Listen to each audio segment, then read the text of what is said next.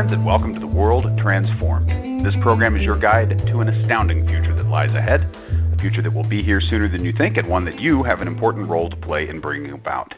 At The World Transformed, we want to introduce you to what may be the greatest transformation of them all, the one that begins with considering and acting on the almost limitless possibilities that lie before us, and that ends somewhere beyond the reach of the human imagination. So, when does this amazing future begin? Well, today is the day. My name is Phil Bowermaster, and with me in the virtual studio is my co-author, co-futurist, and co-host, Stephen Gordon. Hello, Stephen. Hey, Phil. How are you? Well, I am super fantastic. Happy Monday. How are you, my friend? Man, I'm doing great. Starting another big week on The World Transformed. Got some good topics here for Monday's show. We have got a fun one. I've called this Signs of the Times. But what this really is this is us checking in on the technological singularity, which we do, I don't know, at least once a month or so, I would say. we have at least a story. And then hit it kind of, a glancing blow in the middle of that month, too. So it's sort of our... Yeah, I mean, occasionally we'll do whole shows about it, but usually it's just, here's another story that proves that we're doing that. So I thought, well, we'll just check in and see if we really seem to be heading towards a technological singularity. And for those of you listening for the first time, or who have been listening for a while but still haven't heard us talk about this term, by the technological singularity, we're referring to a coming point in the future where machine intelligence outpaces human intelligence, and after that, history becomes very difficult to predict because we are the less intelligent species on the planet, right? The technological singularity. Well, give me in your words, Stephen. What's the singularity? Well, I mean, we can tend to look into the future and kind of have some idea what goals that we as humanity have, right? Yeah. But ask your dog, your pet dog, Phil, what it thinks your goals for the future are. It's not going to have much of a clue, right? I mean, it does not have the ability to understand you. It is a lesser intelligence than you are, Phil, so it doesn't really understand what you do when you walk out the door, get into your car, and drive away. It doesn't have any idea what's going on with you. And unfortunately, that's the scary part of the technological singularity. What goals will these things that are going to be smarter than us, what will they have as their goals? And will we be able to keep pace with that at that time? And so, that's the technological singularity. It's the point at which we don't really, our hands are off the reins at that point. We're off. Hands are off the steering wheel. It's I know in the case of my dog, my dog thinks, both of them think that I exist to bring them cheese, right? To open the refrigerator exactly and get cheese out. We may just sort of sit back and say, well, the AIs exist to bring us goodies, right? At that point, I hope not. I hope that instead we are we're a part of the technological singularity ourselves, because we've advanced our own intelligence along with the machine intelligence, but that's another thing, isn't it? So, but it's a good description of the imagery of the singularity. That idea of a singularity comes from mathematics, and it comes from physics, and it's when you think about a black hole, where gravity reaches a point where suddenly our laws of physics are no longer descriptive of what's happening. A singularity is this place where we just don't have the math or the language to describe what's happening. And I think that the dog analogy is a good one. When you're dealing with an intelligence that's greater than yours, that has its own motivations and desires, you're like the dog trying to figure out the human. You're dealing with something that's beyond your concepts, it's beyond your math, it's beyond your language. And certainly we hope that the singularity is beyond our math and language today, but not beyond what they will be when it occurs, because, to your point, we'll be moving ourselves along at the same pace, or following along behind, but still improving. If we become the junior partners, that's one scenario. If we're like the equal partners, that's another one. If we're the senior partners, that's another one, where humanity and the artificial intelligence are concerned. But that's it. That's just hope to be in the mix. That's the thing. We don't want a her scenario, where the AIs just take off on their own because they find us completely boring. This is the movie Her. Stephen's not referring to a breakup that he had in college. Exactly. No. I'm referring to the science fiction movie Her, Nor do we want the Terminator scenario, which is even worse. That's what I was going to say. Of all the scenarios where the AIs move on their own, her is a pretty good one, right? Because they just disappear. At least they have some respect for the parent race, so that they don't hurt them. They just go out into the universe and do their own thing.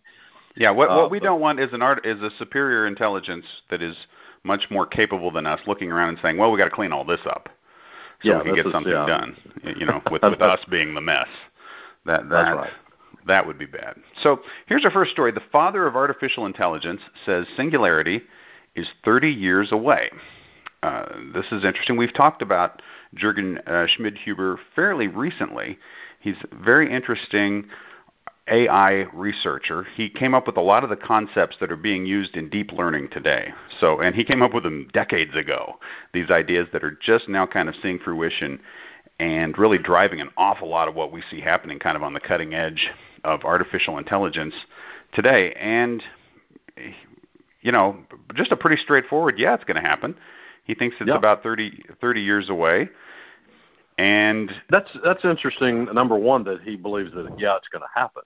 But it's also interesting in that his date of 30 years is different from that of Ray Kurzweil's, which is more like 12 years, right?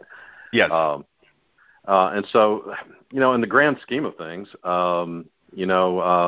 the difference between 12 years and 30 years over the lifetime of our species is just, not even a blip in time.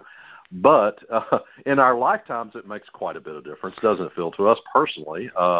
Whether we're looking at a 12-year window until the singularity or a 30 makes quite a bit of difference to us. And so, in some ways, I hope that Jürgen is correct and that we have a little more time to make that great leap, right? And perhaps be a part of the leap ourselves. We actually have a shot at it if it takes 30 years, perhaps. Whereas if it just shows up, in 12 years, we may not have made much of a leap ourselves, right? So, I don't know. What do you think? The time frame is always interesting on this. When Vernor Vinge first wrote his essay on the singularity, kind of introduced the concept of it. And he said that machines are going to become smarter than people. And after that, history, as we know it, will end. It's kind of the defining moment in people using that term and thinking about it. But that was in the mid-90s. And he said it would happen. I believe he said it would happen in about 30 years, which would put us kind of on the Kurzweil timeline, right? About 10 years from now, right? So roughly on the Kurzweil timeline. The thing is, if it's really going to happen, and it's going to happen 10 years from now, we've got only 10 years to prepare for all those potential hard takeoff scenarios. We've got only 10 years to get ready for the Terminator, right, for all of that stuff.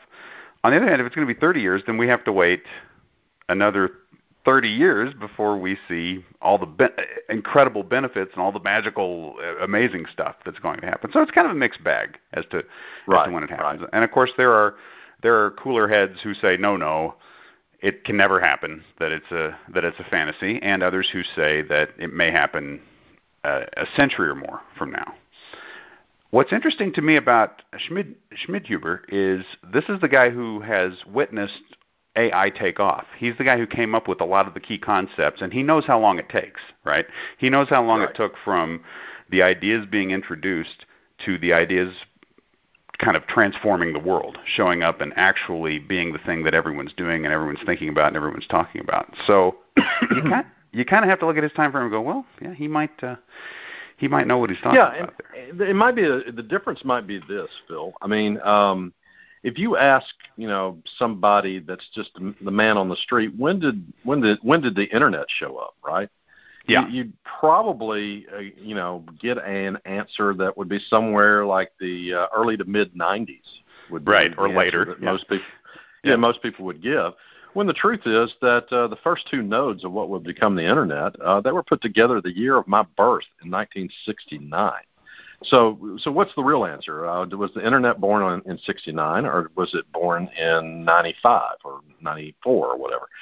And there's arguments to be made for both. And so, you know, it may very well be when we look back on when did the singularity happen, there could be arguments to be made about when it is, you know, when it happened. You know, the first computers that had the capability, the processing capability of the human brain probably will show up in 12 years. Now, does that mean that we have greater than human level intelligence at that moment? Probably not, because it's not just the hardware; it's also the software, right? We have to, you know, that has to that would tend to come later, right? So I don't know. It could very well be that both men are correct. It just depends on your point of view or what you consider the technological singularity. So, well, and it could be that 12 years from now there is a greater than human machine intelligence somewhere, but 30 years from now is when it takes over, right? Right.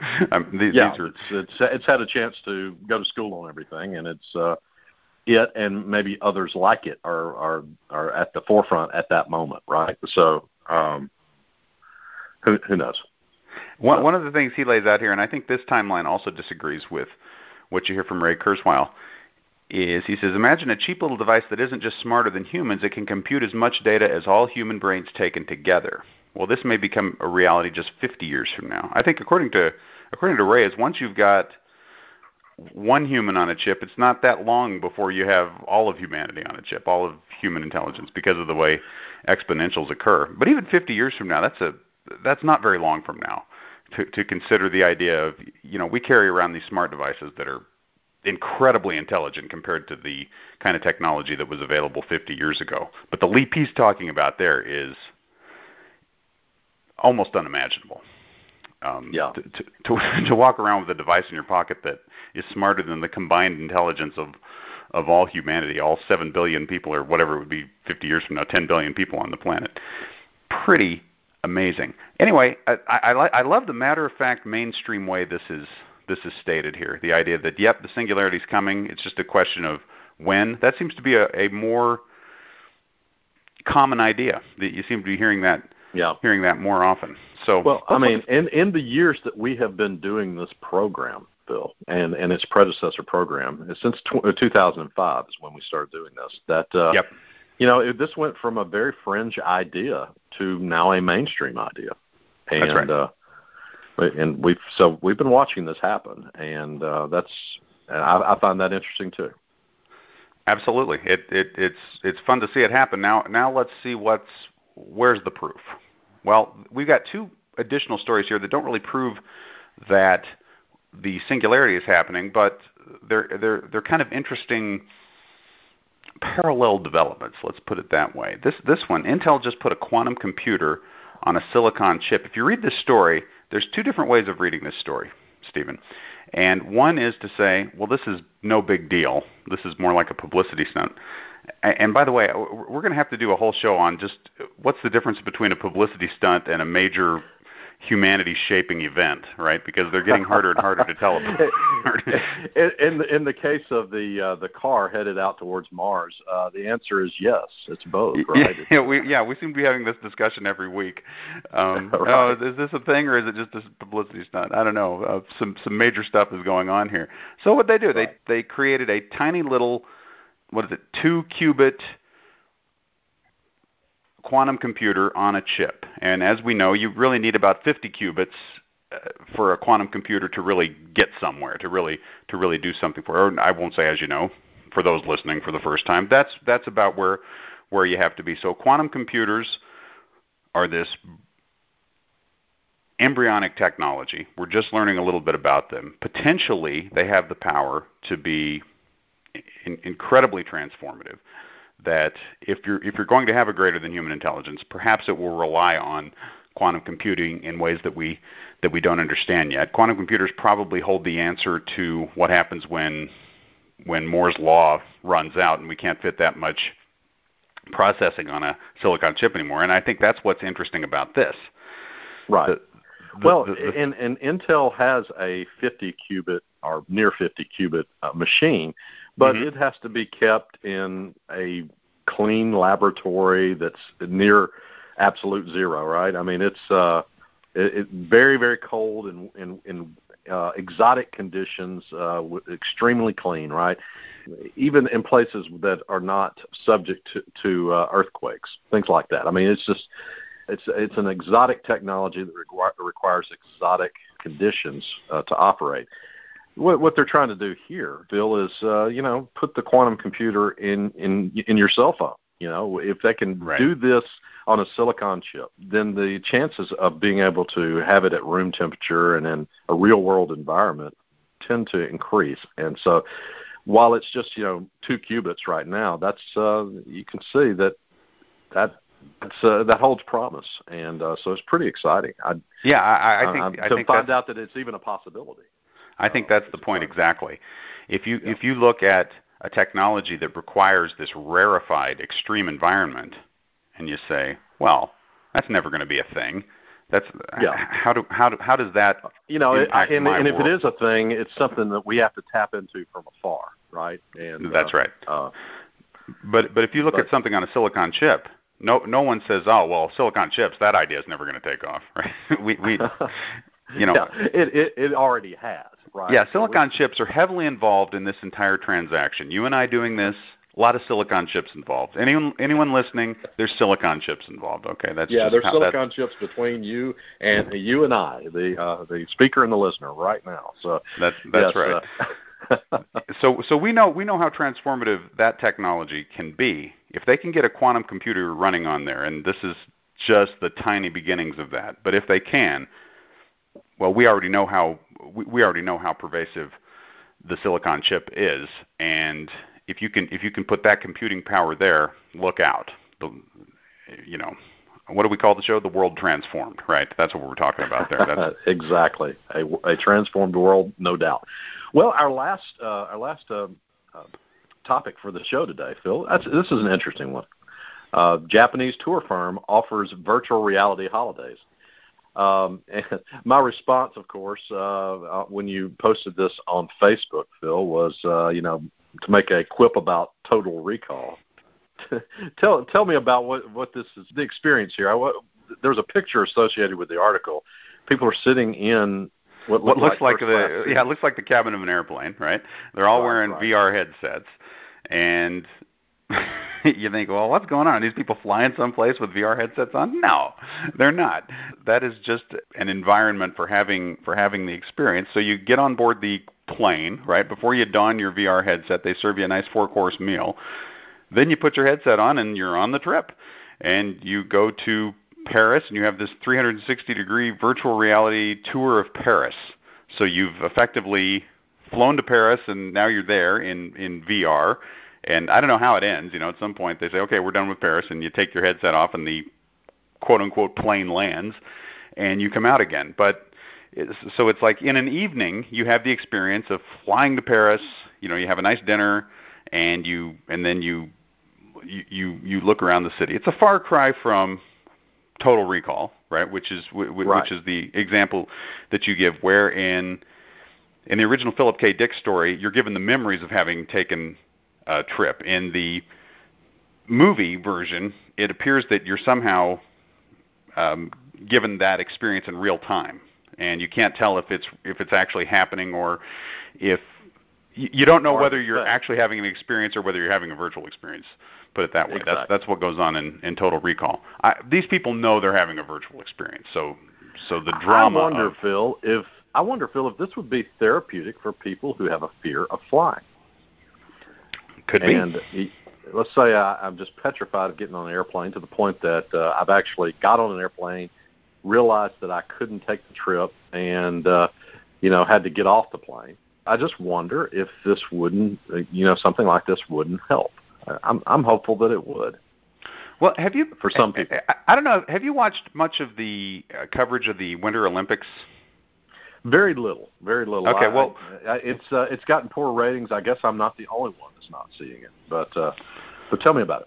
Well, one of the interesting things is one of the sponsors is Microsoft VR. Okay, so we keep seeing these commercials for Microsoft Virtual Reality, and they are all about the clinical use cases, the therapeutic use cases, the educational use cases, and it's all shown very quickly.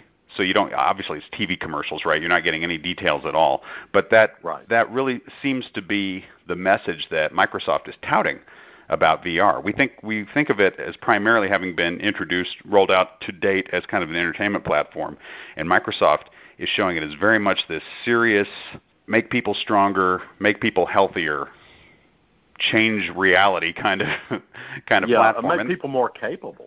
Because if you can be in multiple places throughout the world, right, by way of VR, that increases your capability as a worker. So, yeah.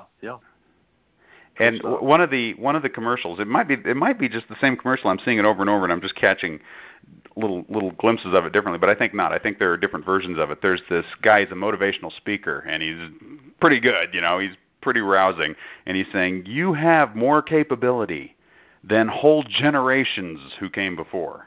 And he starts showing all this stuff you can do in VR, and you kind of get that feeling. It's like, okay, well, right. I see what you're saying. That sounds like hype on the one hand, in a very big way, but on the other hand, I see what you mean. And that's why I wanted to include this one, because we've been talking an awful lot about VR and AR, and we've been talking an awful lot about reality in general.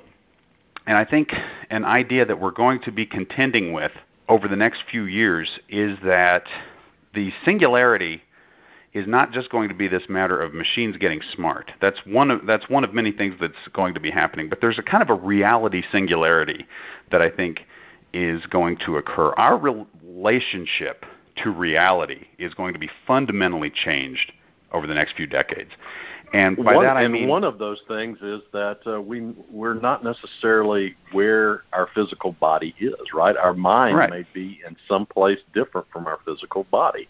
That capability is huge, right? You could argue that to some extent, technologies of even the ancient world, like the ability to write, well, that would transport the writer and his ideas throughout time and everywhere to whoever sits down and reads what that writer wrote.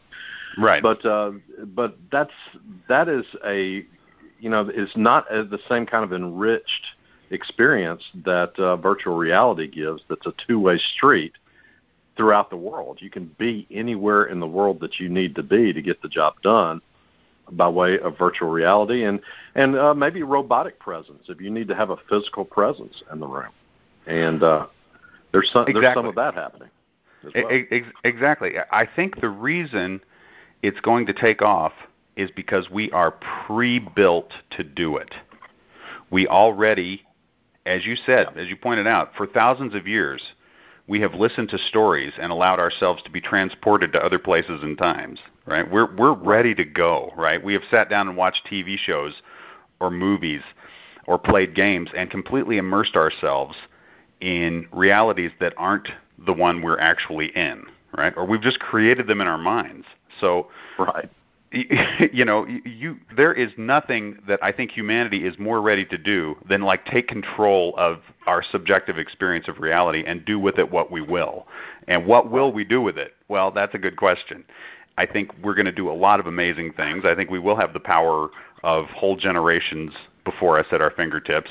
We also will, there's just a lot of very base, unseemly things that we can do with it. There's a lot of dangerous, addictive things that we can do with it, and really horrible violent scenarios, really horrible sexual scenarios. I mean,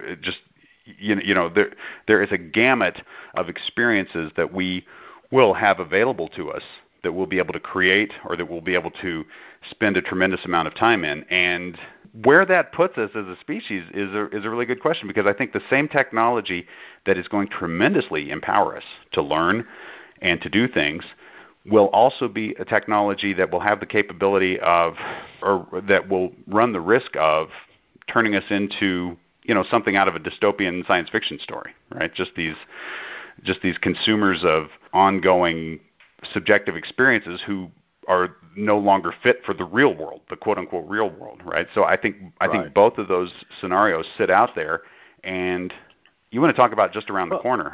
What's the timeline on VR and AR becoming this pervasive presence in our lives? Is it 10 years out? It could. I think it's sooner than 10 years.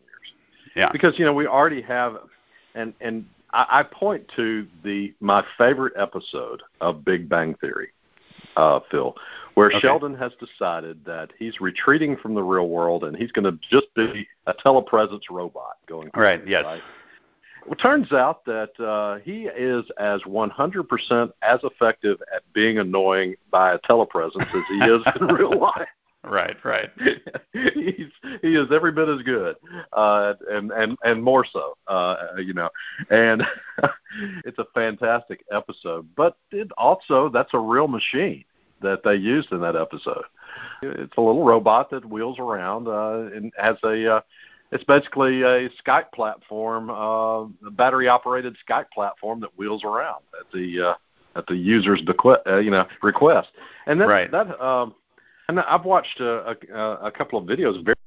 Showed some people that were attending conferences and meetings and by way of these devices, and they said it's very interesting how you tend to give these robots the same personal space as you do an individual, and you begin to, and it doesn't take long to forget that they are not, right there in front of you. It's right. It's you're not going for the illusion of that they're actually there, but nevertheless your mind makes the leap.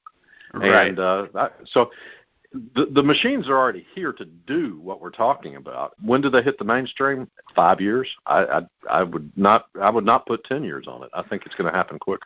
But I think we'll quickly bypass that, right? The idea of that's a kludge when you've got people in the real world, and then you've got a few little telepresence robots.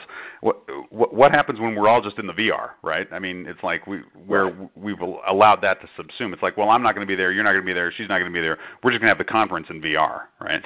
Right, and you're all equally, virtual presences in a place that doesn't even really exist.